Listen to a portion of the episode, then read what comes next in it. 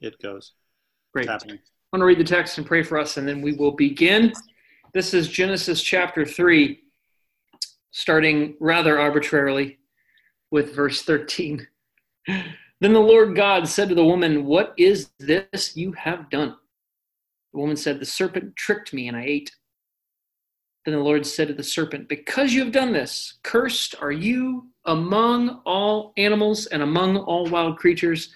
Upon your belly you shall go, and dust you shall eat all the days of your life. I will put enmity between you and the woman, and between your offspring and hers. He will strike your head, and you will strike his heel. To the woman he said, I will greatly increase your pangs in childbearing. In pain you shall bring forth children. Yet your desire shall be for your husband, and he shall rule over you. And to the man he said, Because you have listened to the voice of your wife, and have eaten of the tree about which I commanded you, you shall not eat of it. Cursed is the ground because of you.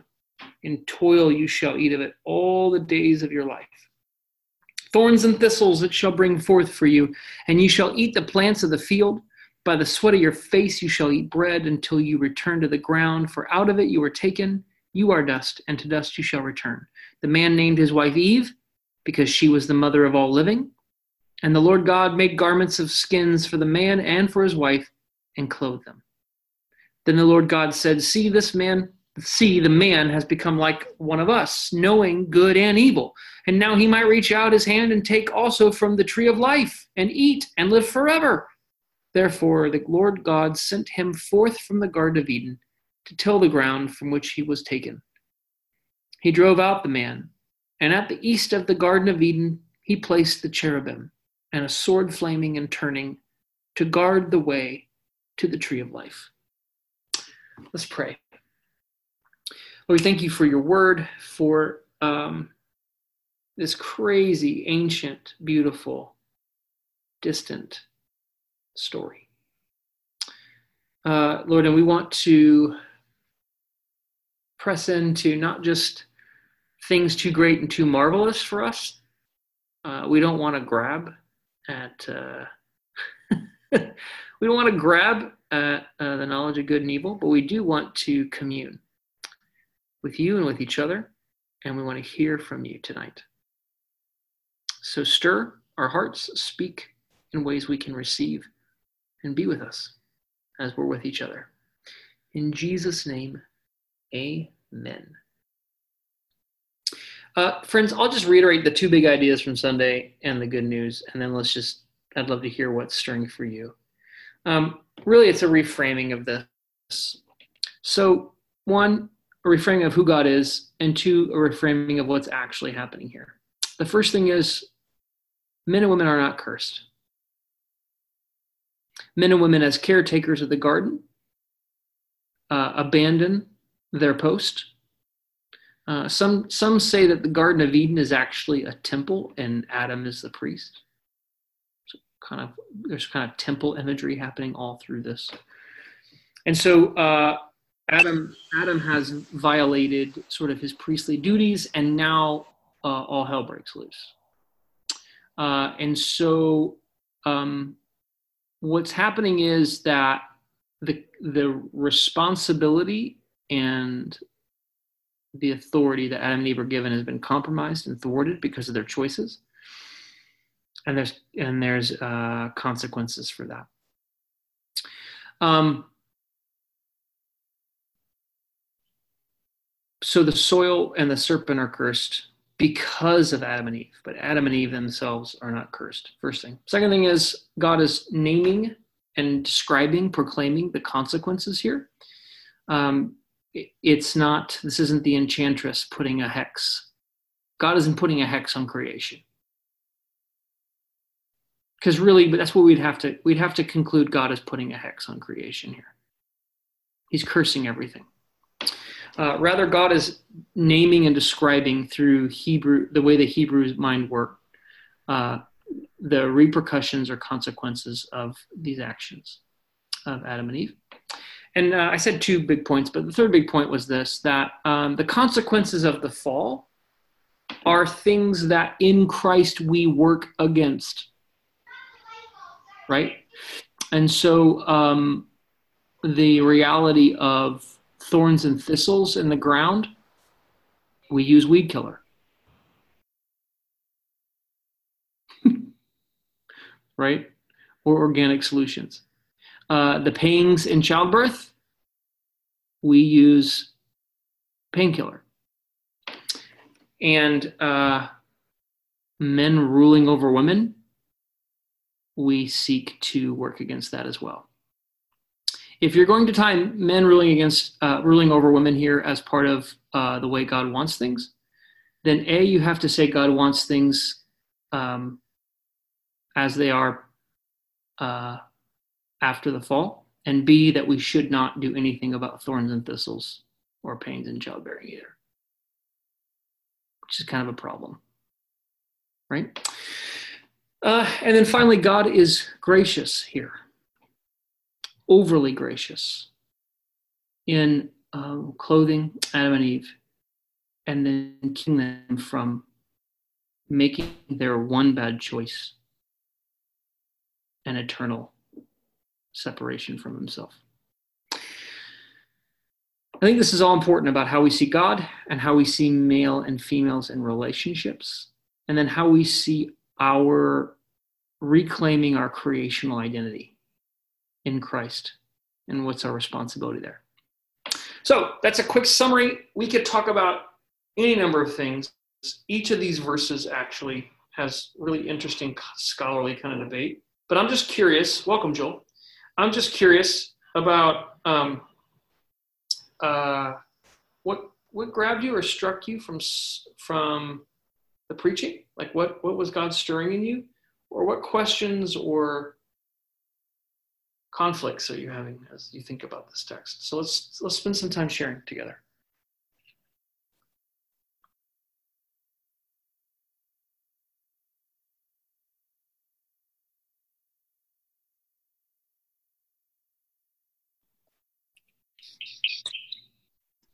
Um, I get. I think I have two big takeaways from it. One, and this seems really absurd, um, but I didn't realize that people weren't part of the curse. Like you said on Sunday, like the land is cursed and the serpent was cursed, but like people weren't actually directly cursed. Um, and I didn't know that. Like I'd never distinguish between the two. And that felt like a really big deal to me, um, where it was like, these are natural consequences of what happens when sin and brokenness enters the world. Um, and I fortunately, like, I, since I did the Old Testament reading, even when I was reading it, I didn't pick up on it. And then you said that in your sermon, and I like had my sheet and I was looking at this. I was like, wait, what? And I was reading back there, and I was like, it doesn't, it's not there. Like, why do I think that? And why does everyone else think that if it's not actually there? Yeah. That was really overwhelming. Yeah. Um, and then I think, secondly, I don't know, something about the way that you told this story gave me this. I've, I've not had this. Um, I don't think I really struggled with this like angrily judgmental God. Um, but I think that the way that you presented this story, I just saw the compassion there and mm-hmm. the like, this isn't what I want for you, but this is what's going to happen because of what you've done. Um, and it's something about the way that that was presented to me. I think I, for the first time, really realized that I have a shaming and condemning God. Um, so it's not like angry, it's not like hellfire and brimstone, like I didn't grow up with that um, but this feeling of um, not anger, look what you've done, but it's like, look what you've done, like something's wrong with you, as opposed to like, you know, this is, I, I, it was like I had never really, um, I think when I've, it was, it was, I've, whenever people have talked about this angry God, and I was like, well, I don't, I don't view God that way. Like, work, I'm good. Like, I don't, I don't see God as angrily and judgmental. Um, so realizing how false my the other view is and just as damaging mm. um, was also kind of overwhelming. Yeah. Right. Like God is quietly disappointed. Yes. Just sort of like, ugh, just a little bit rolling his eyes at, oh man, here, here she goes again. Yes. Yeah. I, I relate to that God as well. Mm-hmm. He's not raging. He's just. No. And I don't think that I don't know why I hadn't really fully realized that before, but I don't feel like it's ever presented and when people talk about God either. It's not it's yeah. like you have angry God or loving God. And I was like, well, if you give me the choice, my God's loving. Uh-huh. Yeah. But there's also maybe a hefty dose of shame in that love. because the love's got to get something done, and how else are your people going to get things done if they don't have if they don't feel a bit of shame? Yeah. Right. No, uh, Becky, that's really good. Yeah, it's really good. Uh, the the word that came to mind as you were describing the shaming God, not quite angry, but um, not raging, but sort of an emo exasperation, mm. like kind of the UGH God. Mm-hmm.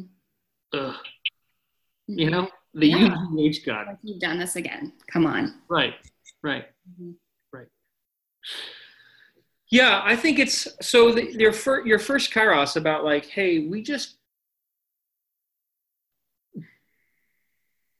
we all are reading the text with assumptions and presumptions and lenses, right? And so we we bring theology to the text all the time. We can't escape it. It's normal. I'm not saying we come to the text without a theology. I'm just saying we own it. We own our lenses as well as we can. And what you just described is the first kairos is I've always just like presumed that God was cursing, that the curse referred to humanity. Uh, and actually, the curse refers to humanity failing to fulfill their vocation.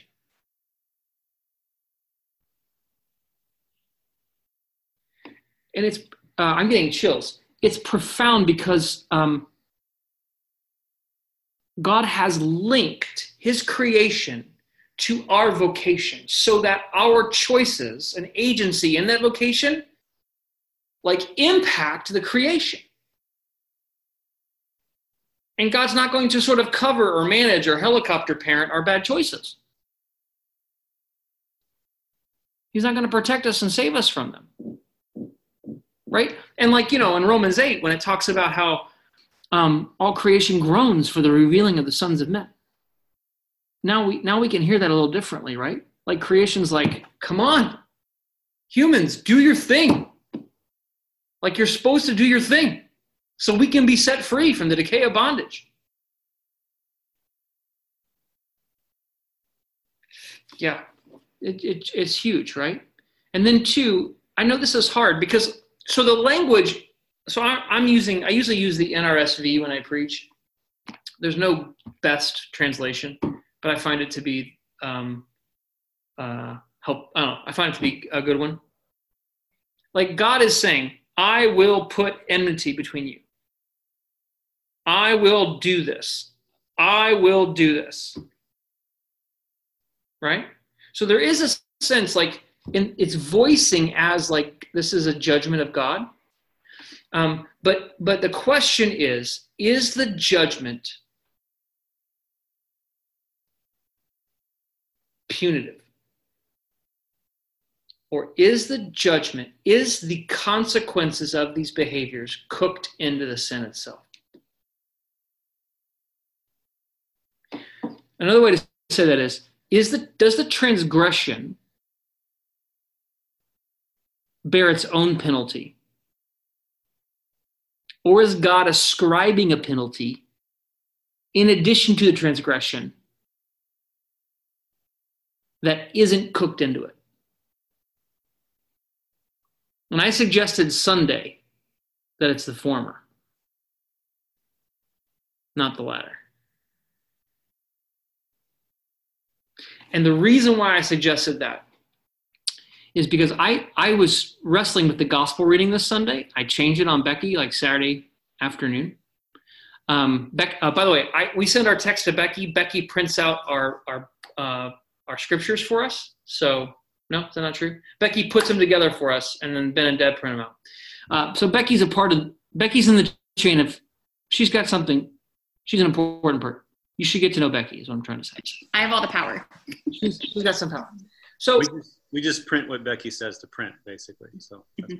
so honestly, choosing the gospel reading was hard. I started with I started with the woman caught in adultery because I started with the posture of God coming in between accusation and judgment and and sort of declaring sort of this um, uh, like he covers her shame he leverages his honor on her behalf and he sends her out with a benediction of go and sin no more some of that's happening in genesis 3 then um, then i chose luke 13 excuse me, I believe, which is Jesus saying, Do you think you're worse sinners than all these people that died over here?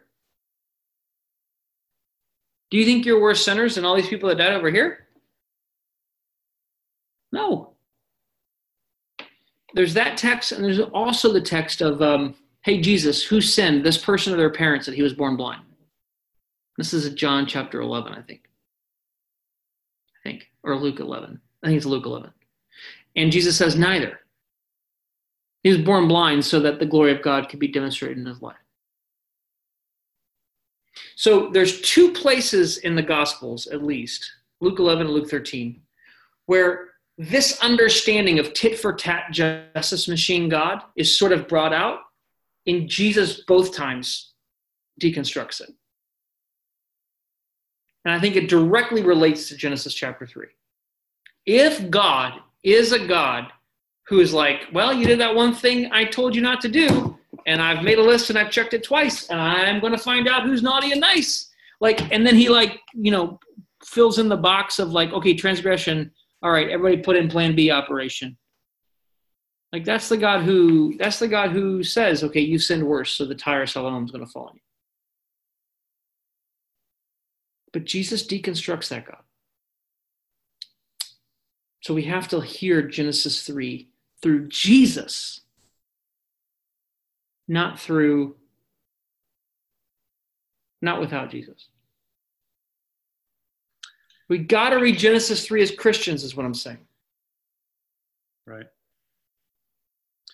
It, it relates a little bit to um, to the the thing that I ho- hope to have more time last week to talk about, um, where like the difference between ancestral sin and original sin. Ooh. And so in the West, we developed, I mean, basically, uh, Augustine developed this tradition of original sin, which basically says that we all have inherited the guilt uh, of Adam. And because we've inherited that guilt, uh, we have also then inherited divine wrath. So God basically pours out his wrath upon us because we've transgressed, right? It's a penalty, it's juridical. It's, it's a, we've broken the law, so we have to be punished for breaking the law. Um, but in the East, uh, they, they have something that is called ancestral sin, where we don't inherit the guilt from Adam's sin that, that provokes divine wrath what we inherit are the consequences, the natural consequences of sin, which is death and corruption. You know, all the stuff that gets talked about in Romans 8. And so, and uh, the death and corruption that we've inherited from Adam's sin doesn't provoke divine wrath, it provokes divine compassion. God has compassion on us because we've inherited these natural consequences and it's just a it's just a radically for me it was a radically different way of looking at how all this played out in genesis 3 and how god deals with our sin today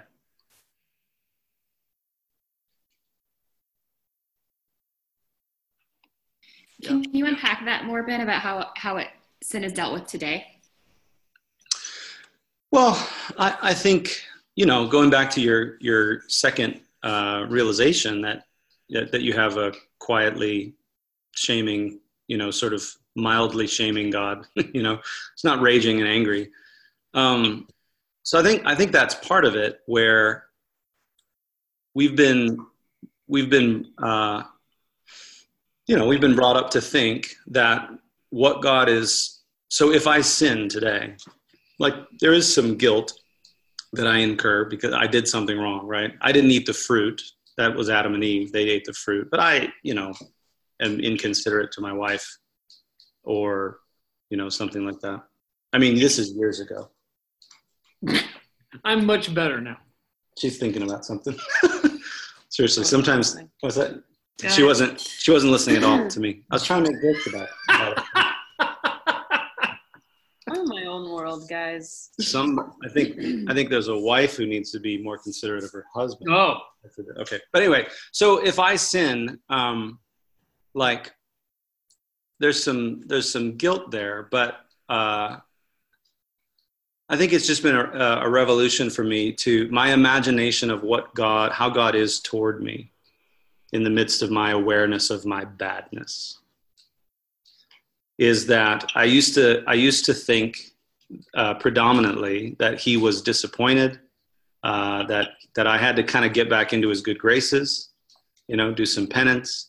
Yeah, Jesus died for me, but but God's still disappointed in me, so I've got to I've got to kind of do some do some penance, rather than God being compassionate towards me. So I think that's that's part of how I see it playing out today. Does that help? I mean, that's pretty simple. It just makes it easier to, for me to repent if I know that there's just compassion and grace waiting for me. There's not wrath. There's not. There's not like. I mean, there's consequences, right? Like my relationship isn't very good with my wife for a little while because I've been inconsiderate because she's hurt. Um, but that's not God's judgment on me. I mean, it's one way of, you could say that it's actually one way of talking in the Old Testament is that that is God's judgment. But that God's judgment is sort of baked, like Matt said, baked into the sin itself. That's just what happens when you're inconsiderate. You break relationship, and now you have to suffer the pain of broken relationship. But in the midst of that, God is uh, God's face is turned toward me with compassion. God's face is turned toward me with love.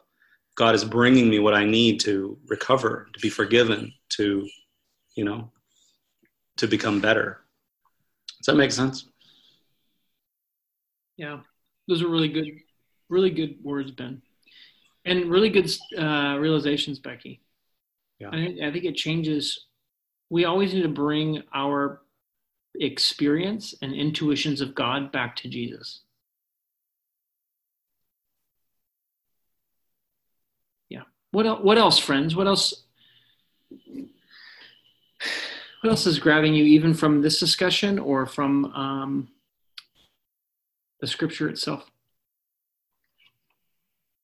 I was thinking about something. Um, well, I, first, I really appreciated what you said about uh, Matt, just with Jesus really challenging the theology that you know people were bringing to him. I think. Um, I think we do see that in the Old Testament too. Like, I think that's what Job's kind of about. You know, like, yeah, everyone keeps saying, like, when you sin, like, if something bad happens to you, it's because you sinned. And Job's like, that's the whole book of Job, right? Like, no, that's not the only reason that bad things happen to people. Maybe we need to, like, take a step back from just sitting in judgment on people. Um, that being said, I think I've kind of felt like as we're talking about the the blessing and or not the blessing, the curse language. Um, I was really thinking a lot about like Deuteronomy 28 and book and chat and um, text like that, where Deuteronomy 28 is like the blessings and curses chapter of the Yep. Old Testament. So like the first, uh, I don't know, maybe dozen verses talk about you know if you if you dil- well i mean i'll just read the first verse. If you diligently obey the lord your god being careful to all this you know then all these blessings will come upon you. And then it talks about all these blessings. And then i mean and then it does say like if you don't but if you don't obey the lord your god and it's got we've got like verses of verses of curses. Cursed, cursed shall you be in the city. Cursed shall you be in the country. Cursed shall be your basket and your kneading bowl Cursed shall be the offspring of your body and the produce of your ground, the increase of your herd and the young of your flocks, and so on. And so, I mean, similarly, I guess it's not that God isn't like cursing the people, but certainly anything that leads to the vitality of the people is being cursed. And I mean, Yes. I think it doesn't trouble me. I'm not I'm not saying it from that direction, but um but I see Deuteronomy as like an invitation of uh be the people who will be obedient, who will be a people who walk with the Lord.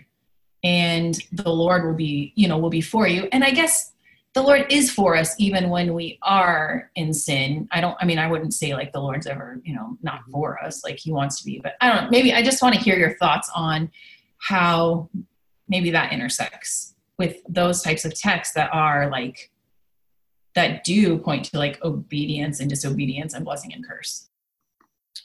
Yeah, it's a great question.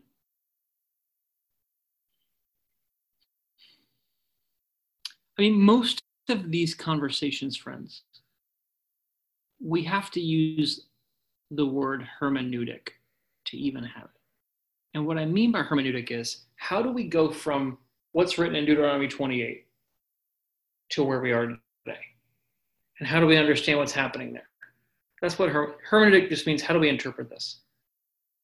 How do we how do we appropriate it?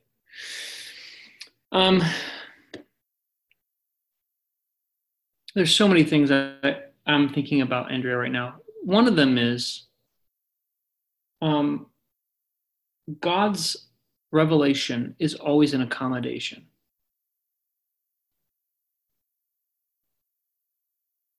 So God's God's revelate. So, for instance, um, I've said we've said fairly frequently in our Table 101 class and in this Genesis thing that we think that the um, social systemic kind of uh, framework of patriarchy is not a part of the kingdom of God. That male dominance and male supremacy and male ontological su- superiority isn't God's design. That there's something much more uh, of a mutuality, a communion, a oneness that God has in mind. But Genesis 1, 2, and 3 are written by people who are patriarchal.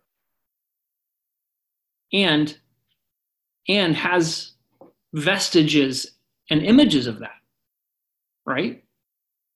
Um, and so you, there's this interesting thing that happens where God is revealing himself inside of a culture of patriarchy. And he's not like, okay, before I can before I can reveal myself, we have to get a couple things straight. Slavery's wrong, polygamy's wrong, uh, patriarchy's wrong. Uh, uh, praying, uh, asking me to dash babies' heads on rocks is wrong. You know what I mean? Like he doesn't do that. He sort of condescends and accommodates to where people are, and brings people towards himself from there. In their own. So, for instance, Deuteronomy 28, there there is a uh, there's a there's a. I'm speaking about this as like a kindergartner, Andrea. I'm no Old Testament scholar. But I, my understanding is that blessing and curse language is covenant language. It's suzerainty treaty language. Like it's the language of the day about how you communicate commitments and agreements with each other. And so God is describing his covenant with Israel in the form and manner that, you know, Semitic people who lived 3,200 years ago could, could ascertain could appropriate it. Like when he would, when this language is used, they'd be like, oh, okay, I know what this is about. I know what you're saying. I get it. Right? I get it. Um, and so part of it's part of it's that like part of the blessing and cursing language i think is just covenantal treaty language that god is using uh, not as like this timeless this is the this is forever and always the best way to describe my relationship with you. No. It's like, okay, how do I reveal myself to these people? This is how I do that. And that's a hermeneutical question and discussion. Um, so I think I think that's super important. I think that's super important in the way I think about it. Um,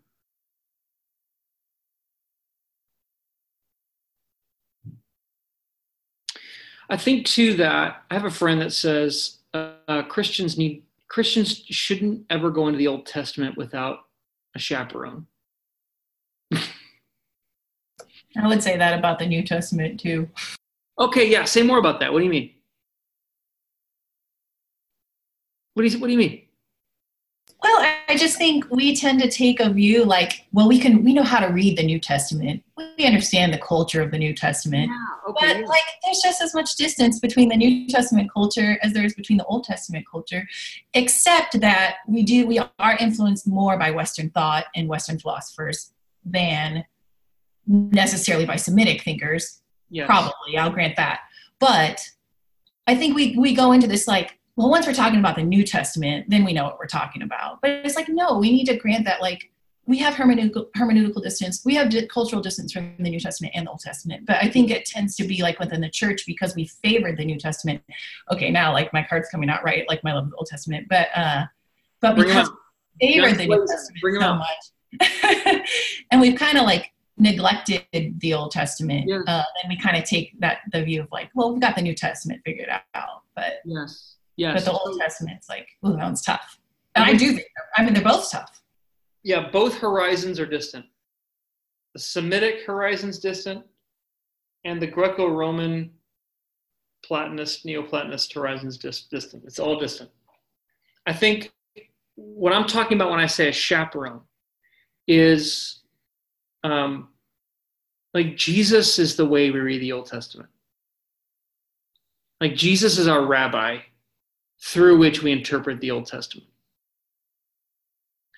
And so we bring Jesus into a conversation about blessings and curses and and hold those two texts I mentioned. I think it's Luke 11 and Luke 13. It might be John 11. Where where Jesus is and, and you you mentioned Job too. Like so the Old Testament I mean I so like all right, this could get us far afield. The Old Testament has a way more complicated understanding of revelation and inspiration than most Christians do today.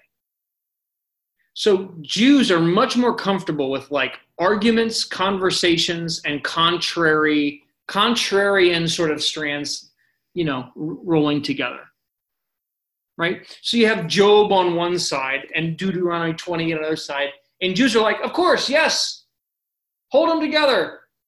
Right? And Westerners are like, no, who's right? How do we make these all the same? You know what I mean? Like, so we have this impulse to sort of make it all get along and jews are like no no no not only is are both voices necessary but you can't understand the truth unless you hold both voices in stereo so um but but in addition to that we need jesus to as much as possible like bring him with us because there you know this could get us really far afield um the people who first trusted in Jesus seem to think that they didn't understand the Old Testament clearly until they met Jesus.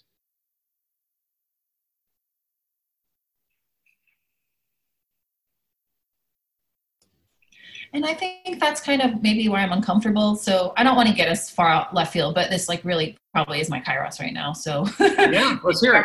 we're going on the ride. Um, like I, I, I see Jesus as like the continuation and more of, I mean, like probably more of like the fulfillment language than like the contrary, the con. It almost feels like a contrary type of language that we're using. Like, and it is Jesus is corrective, uh, is uh, is obviously correcting things, but I very much am like, I mean, I probably take more of the view of like people who would say, you know, Jesus is revealing it more clearly, but he's revealing the same thing.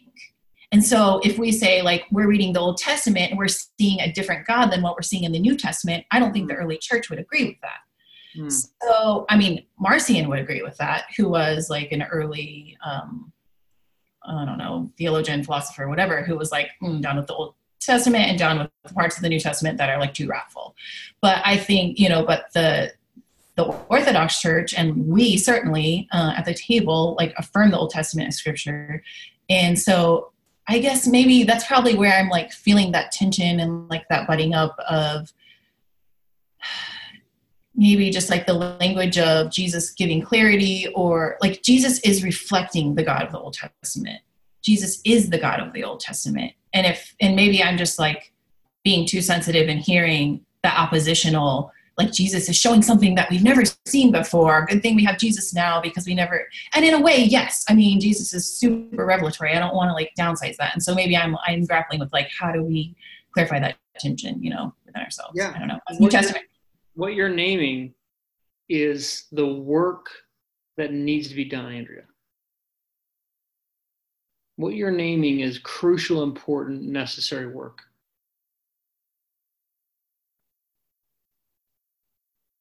How do we describe the continuity and discontinuity between the testaments?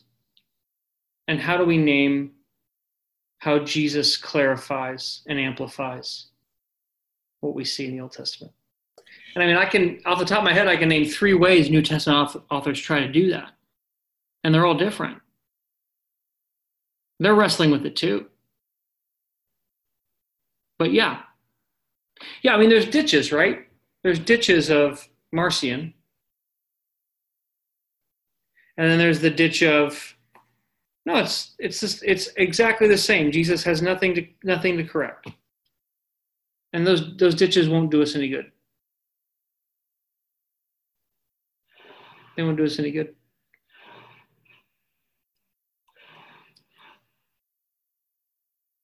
Yeah. It's it's a I mean it's my kairos too. I just want to, I want you to know that you're not alone. That's that's also my kairos.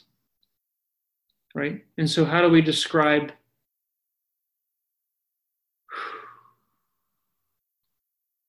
you know this phenomenon and how do we you know how do we talk about um,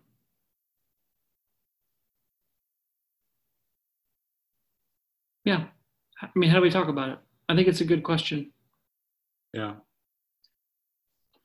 Yeah. Yeah the way I, the way i would name one of the other ditches like the marcion ditch is this isn't even the this isn't even the same god right, as Jesus. Um, but I, I, think one of the other ditches is that we assume our reading of the Old Testament is the same thing as the God of the Old Testament, and and we try to we try to blend those with with Jesus, right? So yeah, in the Old Testament, God was he was like this, and he was you know, and then, but we don't really know what to do with the fact that God's also like Jesus, and so we just say God's kind of both. But I think I think part of the language um, that's been helpful for me is thinking about Je- the clarity we have in Jesus. We allow that to shine light on anything in the Old Testament that seems confusing about who God is, while still trusting that this is scripture and this is revealing something about the true God. But I just may not understand what it's revealing about God. And bringing Jesus in here, because you know the New Testament declares several times, like he's he's the he's, he's the clearest revelation we have of what God is like. And so if God is like this, and I and I'm I'm reading this Old Testament passage where it seems like he's saying this, like bringing Jesus into that brings clarity to those situations, right? So if I think he's cursing people in Genesis 3, bringing Jesus into that, you know, may may bring some clarity for me to say maybe something else is going on here that I don't fully see, that I don't fully understand and I have to interpret this Old Testament text about what God is doing through this lens of what Jesus has done and revealed about who God is. But then I think uh, I really don't want to like take over the whole conversation, so we don't have to like stay here. We can you know, move on to something else. But then I think about like Jesus does curse like Cana and well, no, not Cana. Who does he curse? He curses. Um, you know, like the say, woe to you. No, I, maybe it's not curse. Curse is in the right, right, right language, but woe, yeah, right? right? He says like, woe to you, yep. Yeah. And so I think, uh, like, part of it is I've, so I've spent like a lot of time reading in the Old Testament. And so I don't feel troubled by the Old Testament. It's not like the Old Testament trouble, uh, reading that I feel troubled with. I like see so much of like the compassionate God in the Old Testament, the loving God in the Old Testament, the redemptive God, everything that you see in Jesus, I see in the Old Testament. And so I'm probably like protective of like, we as a church need to hear the gospel in the Old Testament. That's like where my heart's coming from. I think my difficulty is because I've spent like so much time in the Old Testament, I'm learning um, then, and maybe this is like I just need to hear the New Testament writers more because I maybe feel like I'm feeling their struggle more, which is to say, now what do we do? Like now that Jesus has come, and like then what does that do for our hermeneutic of reading the Old Testament? Because I've like spent so much time of like read the Old Testament and hear its voice because that is the word of God still. Um, and so then like even if I hear you like preaching, um, there's like this cursing isn't happening in the Old Testament, then I'm like, well, then what about the New Testament when it happens? Like, I'm probably going to push back the other way and say, like, but I see that happening in the New Testament. And then maybe that's like the conversation is like, but it's not happening in that in that way in either in either situation. I don't know. That's maybe yeah. where it's relevant to what we're talking about. I don't want to like totally derail us. no, that's fine. It's that's really good, Andrea. I think those are the questions. Those are the hermeneutical questions, for sure. Yeah, and and I, I'd much rather take a Jewish sort of trajectory on this rather than a like a Greek trajectory. And I just want to hold it. I want to hold that, incubate it. I mean, I consider you a gift to our community, Andrea, to help us hold that. And not just not just patronize it, like not just sort of condescending, like yeah, yeah, yeah, but really hold it really hold it. So I really appreciate you pressing that.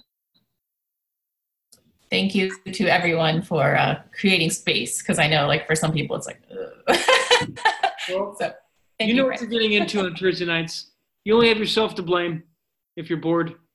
no, it's good. This is really you good stuff. I've been watching Netflix. Just saying, it's always on. It's always available. Um, yeah, other people? Joel, Mallory, Remy.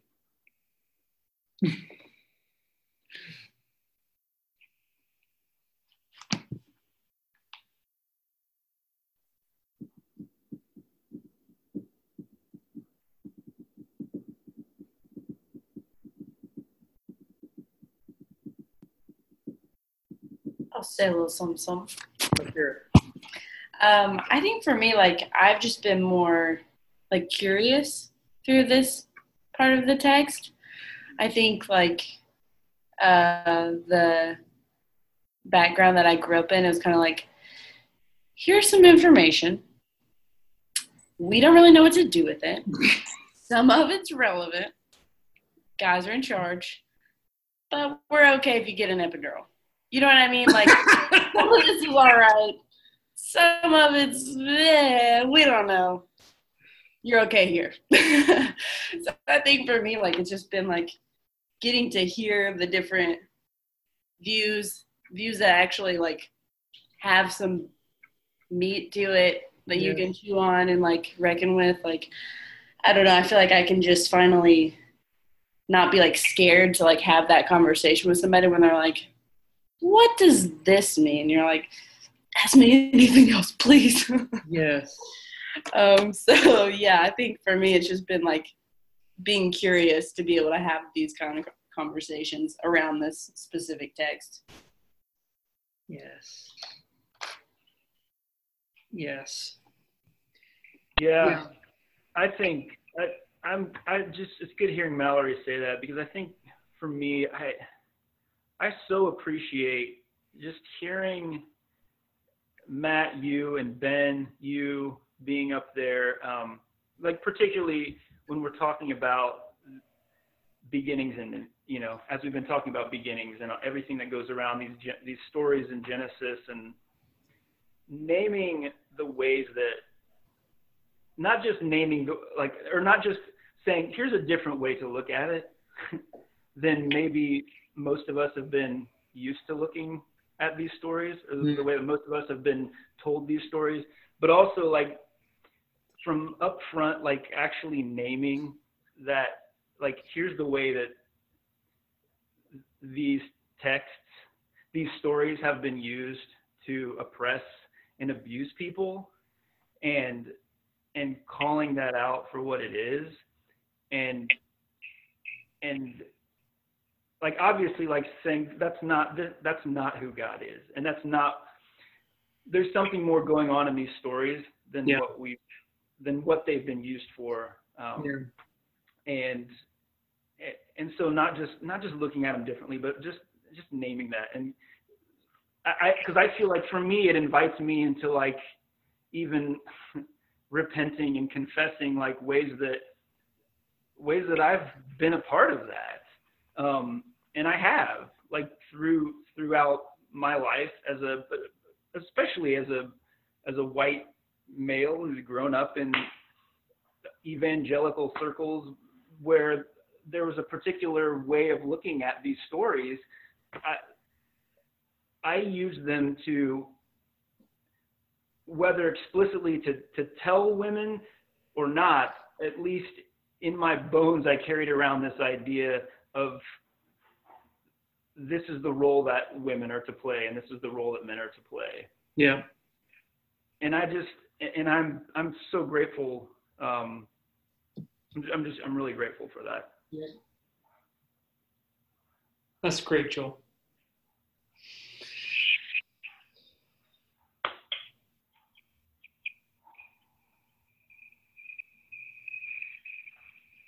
Yeah, I feel a particular burden.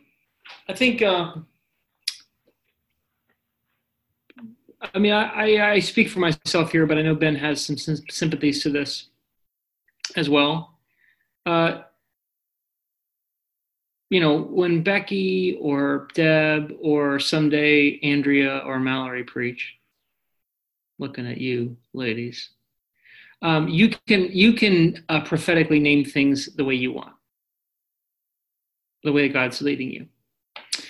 But for me in my house, I'm going to name things that I'm complicit in. I don't know how to take the Sermon on the Mount seriously and call out other people. So, like, I could use this text and call out other people. You know what I mean? Those people doing it wrong.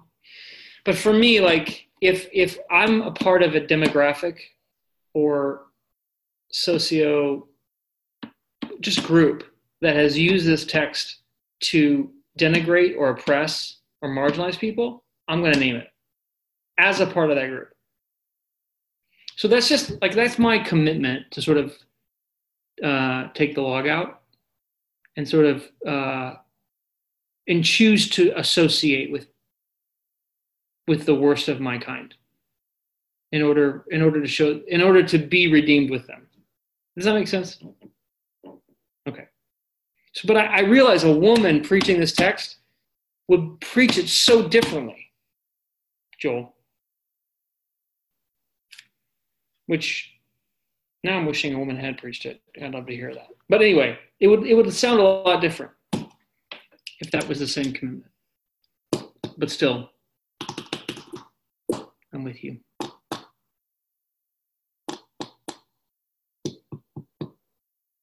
I think it's really important though that like it was I've told you this already Matt but it was really meaningful I think for a lot of us women hearing from a man um, some of the things you said because we're so used to hearing the other side Mm. like this I think might have been one of the first times that I've heard that uh, men dominating women is a result of the fall I've always heard this scripture about how um, he will rule over you as like see there's proof. Like that's the way that god wanted it to happen. And so your husband is going to rule over you and he's going to lead you and lead your household and submit to him. Um, and it's just powerful i think for for us. Even though i know that you knew those things and believe those things i don't know. It, and yeah just the power of declaration was really important. So yeah it would have been preached maybe differently if a woman had preached it but it was it was significant for i know for me and i think for a lot of other women um, in our community I agree with Deb. I think that it wouldn't have been as healing to have a woman preach it. Mhm. Yeah, I was going to add that I think um, as a woman, like doing teaching, there's always this sense of like, oh, someone's going to be like, well, that's just the feminist talking up there. Like, Right. She's just being her like raging feminist self. So Right. we don't really need to take that seriously. But to hear like a man say it, um, it's different. Totally. Yeah. I feel like it feels like an invitation to like be able to do that instead of like, here's proof of why I should be standing here. Look, look at Yes. what I Let- found. I Let am- me be, yeah, let me be eloquent and beautiful and intelligent and persuasive and and and prove that I should be here. I think it's this idea of um, like having. I always appreciate it when somebody else comes to my defense for me, Mhm. Mm-hmm. um, and that you know, like, and I think this is an example of that. This happened to me last week during a conversation at work where I was in a conversation and we were disagreeing about something, and one of my coworkers, who we have similar viewpoints on the issue, he was the one that like we we were talking about the Kavanaugh stuff. And I was just talking about in general, I was like, I watched his hearing and I don't think he handled himself very well. And then my male coworker went off about what assault on women and like all these statistics. And it was like, you know, like just went on and on about this. And I was like, cool, I don't have to do this. like, and so, and it, it wasn't like about, oh, he's guilty or not guilty. It was just trying to sh- like be like, the reason people are so many people are up in arms about this is because this is so prevalent in our culture and so anyway like whenever a man is willing to make the argument so that i don't have to it's because it's exhausting Yeah. I hear that. I know, I hear that. I'm so sorry it's exhausting. I really am.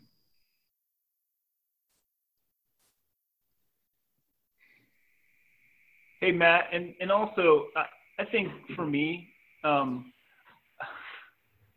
I need to hear other white dudes talking about this stuff. I I need. I think I told you this at church a couple weeks ago, but like I, I don't have a lot of other white dudes who I've been friends with, um, for for just most of the other white dudes that I know that I, that I've known for a, for a period of time, for a long time, don't talk about this stuff in a way that like models for me like how how do I how, how do I participate in this as well? yeah. I don't know Yeah. if that makes sense. But. Yep. No, it does, man. It does. There's solidarity and sort of I'm not alone and like I'm not crazy. And it, maybe maybe ending with this, friends. Like the reason why it's so important, uh, not only because it's been used to subjugate and oppress women under sort of um, male supremacy. When I say male supremacy, I mean male domination and male ontological superiority, which is a real thing. It's a real thing. It still is. It still lives, right? Um, not like that. I hear you guys say that. Great, but what's actually happening here in this text? You have a desire for this, and it will rule over you. Does that language sound familiar? It should, because it happens again in Genesis 4.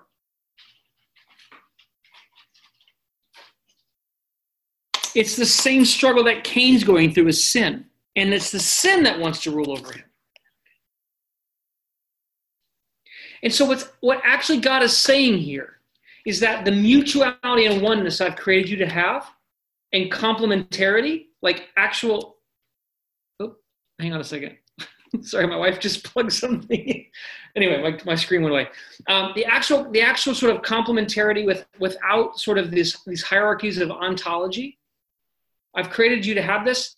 It's being compromised in like rivalry, faction, dissension, enmity, strife.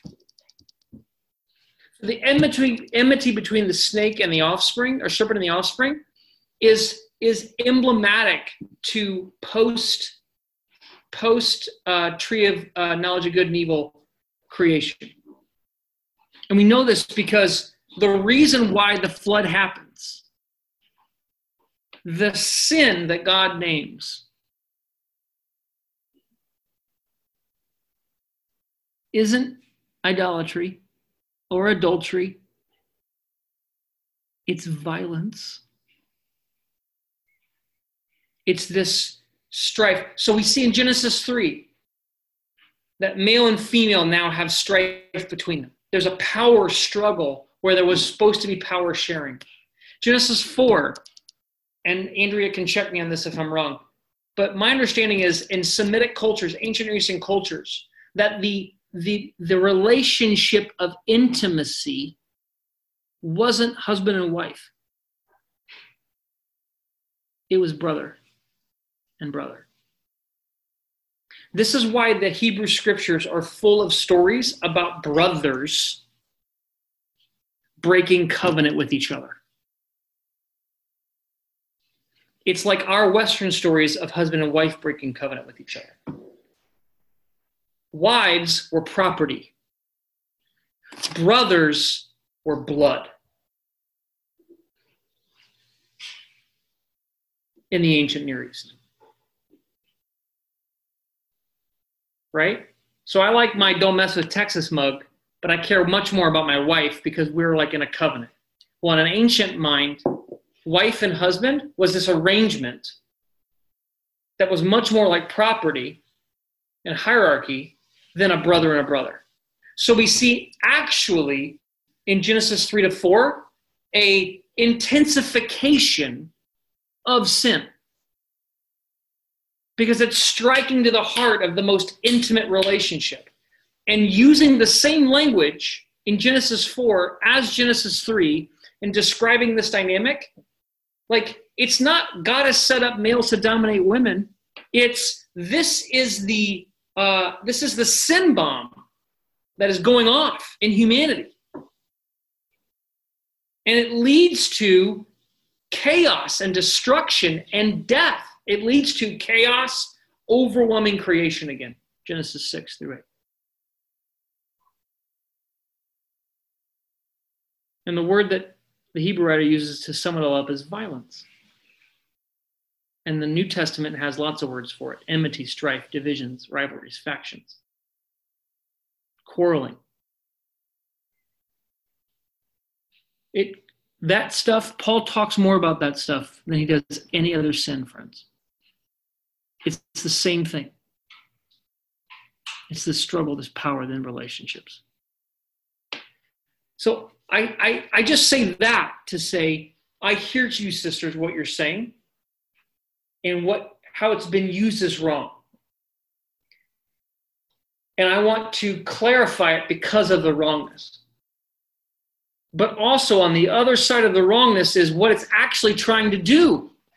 you know what I mean? What it's actually trying to communicate is as is like more important. It's super important for us. Super important for us. Anyway, sorry, I got a little amped up just a little amped up. It's after nine o'clock. I'm not responsible for my choices after nine. I'm usually asleep. Anyway, hey Ben, um, I'm gonna be on. I'm gonna be gone this Sunday. Ben's preaching this Sunday. I think we're pivoting to uh, endings. Is yeah, right? Plan. We're gonna talk about the rapture. Yes. Are we gonna have rapture practice? Uh, that'd be a fun way to start. I haven't decided how we're going to start yet. Becky's getting triggered. Um, no, because Mallory actually, I, I, guarantee Mallory's had some rapture practice in the past, and she uh-huh. knows she knows she's better than everybody else. I've not had rapture practice, but I have had a few scares. Yeah, I remember you sharing that with me, Becky. Oh goodness. Yes, Trauma, traumatized by the teaching of the rapture. Yes, yes. I thought I was left behind multiple times. Yes. Yes. Well. Yes, we are. We are pivoting, uh, we'll, and we'll uh, we'll be talking about how uh, the Christian hope is not "I'll fly away," but we're here to stay. So. Woo! That'll preach, baby. Because it rhymes. you know it's true because it rhymes. All right. Uh, anyway, friends, great. Love being with you on, on uh, Tuesday nights and uh, we'll be back here next Tuesday. All right. Peace, everybody. Good night. God bless.